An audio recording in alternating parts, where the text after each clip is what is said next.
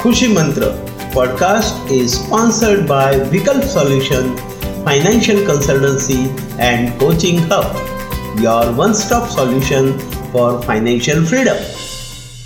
નમસ્કાર ભારતના પહેલા દિવ્યાંગ માઇન્ડ ટ્રેનર અને મોટિવેશનલ સ્પીકર શ્રી હાર્દિક કલ્પદેવ પંડ્યા દ્વારા શરૂ કરવામાં આવેલ ખુશી મંત્ર પોડકાસ્ટમાં હું કલ્પદેવ ઉર્ફે દેવેન્દ્ર પંડ્યા આપ સૌનું સ્વાગત કરું છું. આજનો વિષય છે, જીવન એક ઉત્સવ છે. આપણું જીવન અનુભવોની યાત્રા છે. આપણે સહુ એક જગ્યાએથી બીજી જગ્યાએ ગતિ કરતા રહીએ છીએ અને પ્રગતિ કરતા રહીએ છીએ. જ્યારે તમને એમ લાગે કે તમે તમારા નિયત સ્થાને પહોંચી ગયા છો, ત્યારે તમે એવું અનુભવો છો કે એ તમારા જીવનની મુસાફરીનું અંતિમ સ્થાન છે? અને તમને કોઈ પણ જાતનું નવું વિચારવાનો કે નવું પ્રાપ્ત કરવાનો મન થતું નથી. અને એટલે જ તમારી જિંદગીમાં નિરસતા આવી જાય છે. જો આપણે કોઈને મુશ્કેલીમાં મૂકવા માંગતા હોઈએ, તો જીવનમાં તેમનો ઉત્સાહ કે જોશને રોકી દો તો તે આગળ નહીં વધી શકે. દરેક વ્યક્તિએ જીવનના છેલ્લા શ્વાસ સુધી કોઈને કોઈ ધ્યેય ધરાવવું જોઈએ. આપણે મૃત્યુને નકારી શકીએ નહીં, પણ આપણને જીવનમાં આગળ વધતા રોકે તેવા બહાનાને તો જરૂર અટકાવી શકીએ. જો આપણે ખુશીનો અનુભવ કરતા હોઈએ અને જીવનમાં આગળ જવા ન માગતા હોઈએ, તો આપણી ખુશી એક સ્તરે પહોંચીને ખતમ થઈ જશે. તેની સાથે આપણી ખુશીની લાગણી, સંવેદના પણ તે ક્ષણે ખતમ થઈ જશે. આપણા જીવનમાં ખુશી મળે તેવું કંઈક બનશે નહીં અને જ્યારે આપણે આવા સ્તરે પહોંચીશું, ત્યારે આપણા જીવનમાં નિરાશા વ્યાપી જશે. આ હતાશા આપણને જિંદગી ખતમ કરવા તરફ દોરી જશે.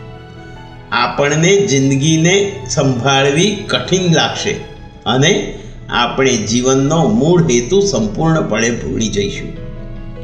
આપણને એકલા રહેવાનું ગમવા લાગશે અને આપણી દુઃખની લાગણી આપણા જીવનમાં વધારે અંધારું લાવશે. તેને ટાળવા માટે આપણે એક અનુભવમાંથી બીજા અનુભવ તરફ જવાનું સતત ચાલુ રાખવું પડશે. જ્યારે આપણે જીવનને ચાલુ રાખીશું, સક્રિય રાખીશું, ત્યારે આપણું જીવન સમતોલ બની જશે. ઉદાહરણ તરીકે, જો આપણે સકારાત્મક અનુભવ ઉપર વિચાર કરતા હોઈએ અને જીવન આપણને નકારાત્મક અનુભવો તરફ દોરી જતું હોય, તો આપણે નિરંતર આગળને આગળ ચાલતા રહેવું જોઈએ. ચલના હી જિંદગી હૈ. જેટલા તમે વધારે ખુશ રહેશો તમને તેનાથી વધારે સારી ખુશી મળશે. અને એ એક હકીકત છે કે દરેક ઉત્સવ પછી લોકો વધારે સારી રીતે કામ કરે છે. જો હું અત્યારે દુઃખી હોઉં, તેમ છતાં આગળ વધવાનું ચાલુ રાખું, તો મને જિંદગીનો બજો અનુભવ મળશે અને મારી ફરીથી ખુશ રહેવાની ઈચ્છા મને આવતીકાલ માટેનો સારો અનુભવ અપાવશે. નબળા અનુભવથી સારા અનુભવ તરફ જવાનો પ્રયત્ન વ્યવસ્થિત રીતે કરવો જોઈએ. નહીતર એક નબળો અનુભવ બીજા નબળા અનુભવ તરફ લઈ જશે. આપણે કેવો અનુભવ મેળવવો છે તે આપણા કાર્ય પરથી નક્કી થઈ શકે છે. આપણને જીવનમાં જે જોઈએ તે મેળવવાની શક્તિ આપણા મન પાસે છે. એક જ બાબત જરૂરી છે અને તે છે તમારે જીવનના પ્રવાહ સાથે સંતુલન બેસાડવું પડે. નહીતર, ફરી એક જ અનુભવ પરથી રડ્યા કરવાનું અને ફરિયાદ કર્યા કરવાનું બનશે. ઉદાહરણ તરીકે, જો હું આર્થિક રીતે ક્યાંક ફસાઈ ગયો હોઉં અને તે પરિસ્થિતિમાંથી બહાર આવવા માંગતો હોઉં, તો મારે તેની તે જ પરિસ્થિતિમાં ફરીથી ફસાવવું ન જોઈએ. જો હું એક ભૂલ કરીને ફરીને ફરી કરતો રહું, તો મારા જીવનમાં મને એવા ને એવા નબળા અનુભવો જ મળ્યા કરશે. પણ જ્યારે આવું કાંઈક ફરીવાર બને, ત્યારે છેલ્લે જે સારો આર્થિક અનુભવ થયો હોય, તેને યાદ કરીને તે મુજબ કામ કરવાથી એવા જ સારા અનુભવનો લાભ મળવા માગશું જો આપણે આ રીત અપનાવી લઈશું તો આપણું જીવન ઉત્સવ જેવું બની જશે. જેવી રીતે એક તહેવાર પૂરો થયા પછી આપણે બીજા તહેવારની રાહ જોઈએ છીએ. અને આપણે ભારતીયો તો દરેક તહેવારને ઉજવીએ છીએ. તે રીતે આપણે આપણા જીવનનો ઉત્સવ પણ ઉજવતા રહીશું. દરેક ધર્મને તેનો આનંદોત્સવ હોય છે. અને તેઓ સહુ પોતપોતાના તહેવારો હર્ષોલ્લાસથી ઉજવે છે. દાખલા તરીકે, જો આપણે આપણો જન્મદિવસ દર વર્ષે ઉજવતા હોઈએ, તો આપણો જન્મદિવસ પણ કંઈ તહેવારથી ઓછો નથી. કોઈ તહેવાર ઉજવવા માટે આપણે જે કાંઈ કરીએ છીએ, તે બધું જ આપણે આપણા જન્મદિવસને ઉજવવા માટે કરી શકીએ છીએ. જીવન એક ઉત્સવ છે. આપણે જીવનમાં દુઃખી છીએ કે સુખી, તેના કરતાં પણ આ ક્ષણે આપણે કેવો અનુભવ કરીએ છીએ, તેના પર આપણા આજના વિચારો નિર્ભર કરે છે. દાખલા તરીકે, જો આપણે આજે દુઃખી છીએ, તો આપણે તેવા જ વિચારો કરીશું. અથવા તો આપણા ભૂતકાળના દુઃખના પ્રસંગોને યાદ કરીશું. અને અત્યારની દુઃખ પરિસ્થિતિને ભૂતકાળની દુઃખી પરિસ્થિતિ સાથે સરખાવ્યા કરશું. મોટા ભાગના લોકો સાથે આવી જ મુશ્કેલી થાય છે. કારણ કે તેઓને ખબર નથી કે તેઓ હવે પોતાના જીવનમાં શું કરવું જોઈએ. તેથી તેઓ પોતાના ભૂતકાળના નબળા અનુભવોને યાદ કરીને અત્યારના વર્તમાન જીવનને વધારે નબળું બનાવ્યા કરે છે. આપણે કોઈ પર્વ કે તહેવારની કલ્પના કરીએ. શું આપણને ખબર છે કે આપણે તહેવારોની ઉજવણી શા માટે કરીએ છીએ? આપણને બધાને તહેવારોમાં મજા કરવી ગમે છે. મારી વાત કરું તો દરેક તહેવારોમાં મને બહુ જ મજા આવે છે. કારણ કે હું મારી આજુબાજુમાં લોકોને આનંદ કરતા જોઉં છું. આ બધા માણસો પોતાના દુઃખ દર્દ ભૂલીને સાથે મળીને બધા તહેવારો ઉજવે છે. ઘણીવાર મારી આજુબાજુના લોકો વધુ ઉત્સાહમાં આવી જઈને મારી જિંદગીમાં પણ ખુશીઓ ભરી દે છે. ત્યારે મને એવું લાગે છે કે હું પણ તેઓની સાથે આનંદ કરું છું.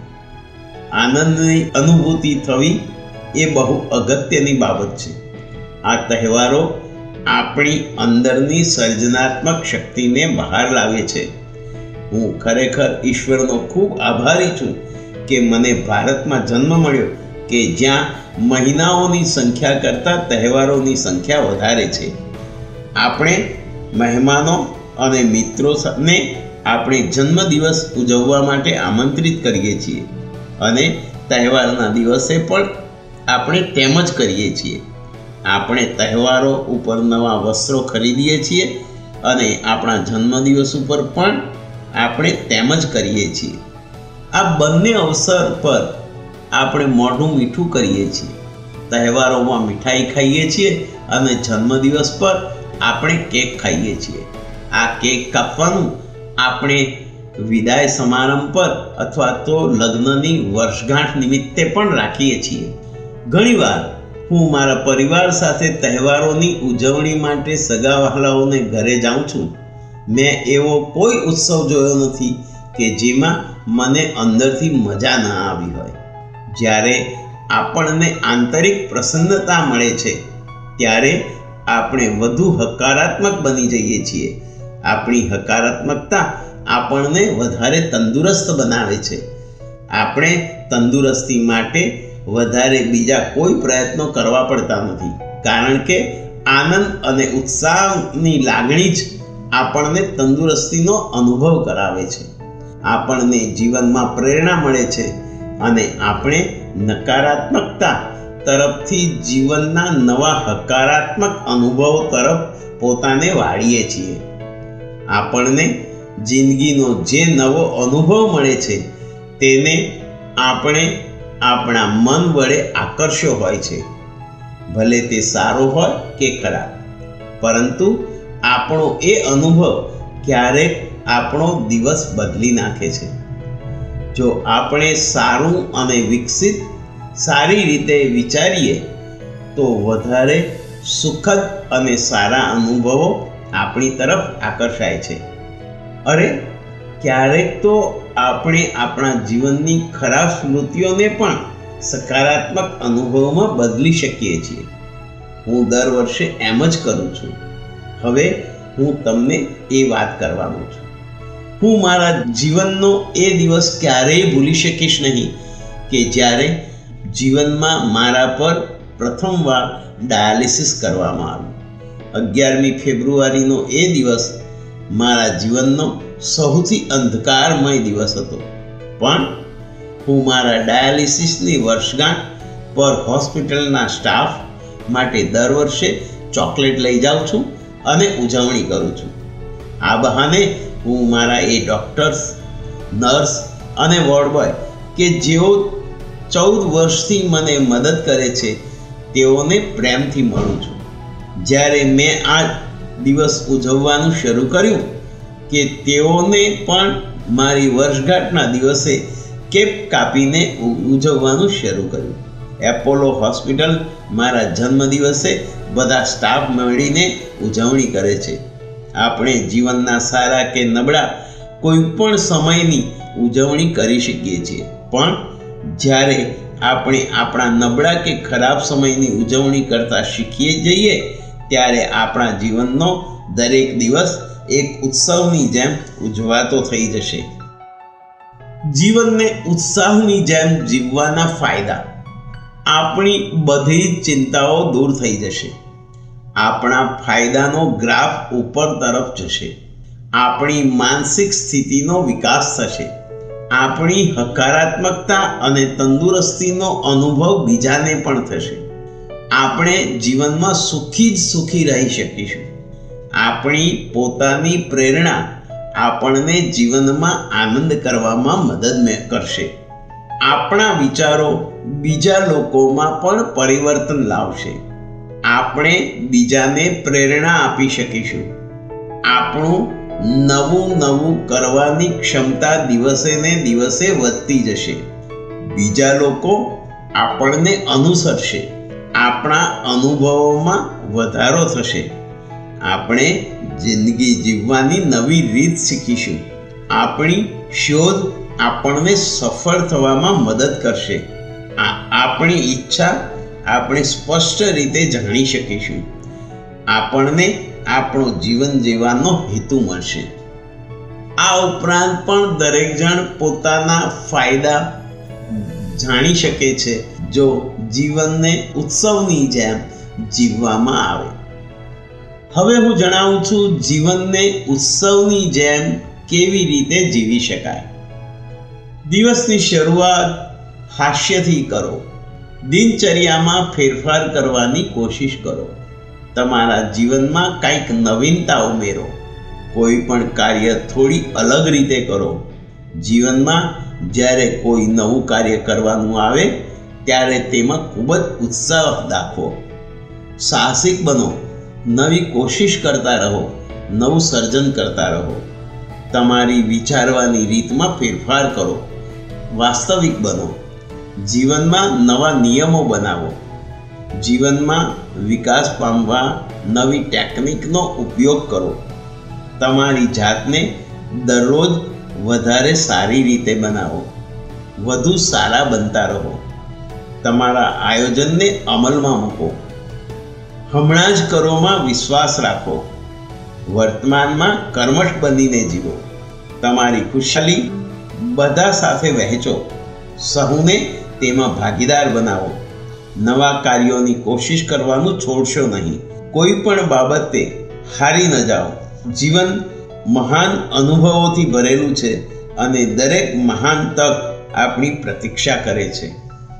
દોસ્તો, જીવનને તહેવારની જેમ કેવી રીતે જીવવું એ વાત મેં આ પ્રકરણમાં કરી છે. ઘણા ફાયદાઓ પણ જણાવ્યા છે. આશા રાખું છું આપ સૌને આ એપિસોડ પણ ગમ્યો હશે. હાર્દિક પંડ્યાના સ્વ અનુભવો સાથેની કરેલી આ વાત તમને કેવી લાગી તે મને જરૂરથી જણાવજો. અહીં આ ખુશી મંત્રનો વીસમો ચેપ્ટરથી ખુશી મંત્ર પોડકાસ્ટની પૂર્ણાહુતિ થઈ રહી છે. મને વિશ્વાસ છે કે આપ સહુને ખુશી મંત્ર પોડકાસ્ટ ખૂબ જ ગમ્યું હશે. આપ આ ખુશી મંત્ર પોડકાસ્ટનો તમારા મિત્રો, સંબંધીઓ, સ્નેહીઓ સુધી પહોંચાડી મને પ્રોત્સાહિત કરવા આપ સૌને વિનંતી છે.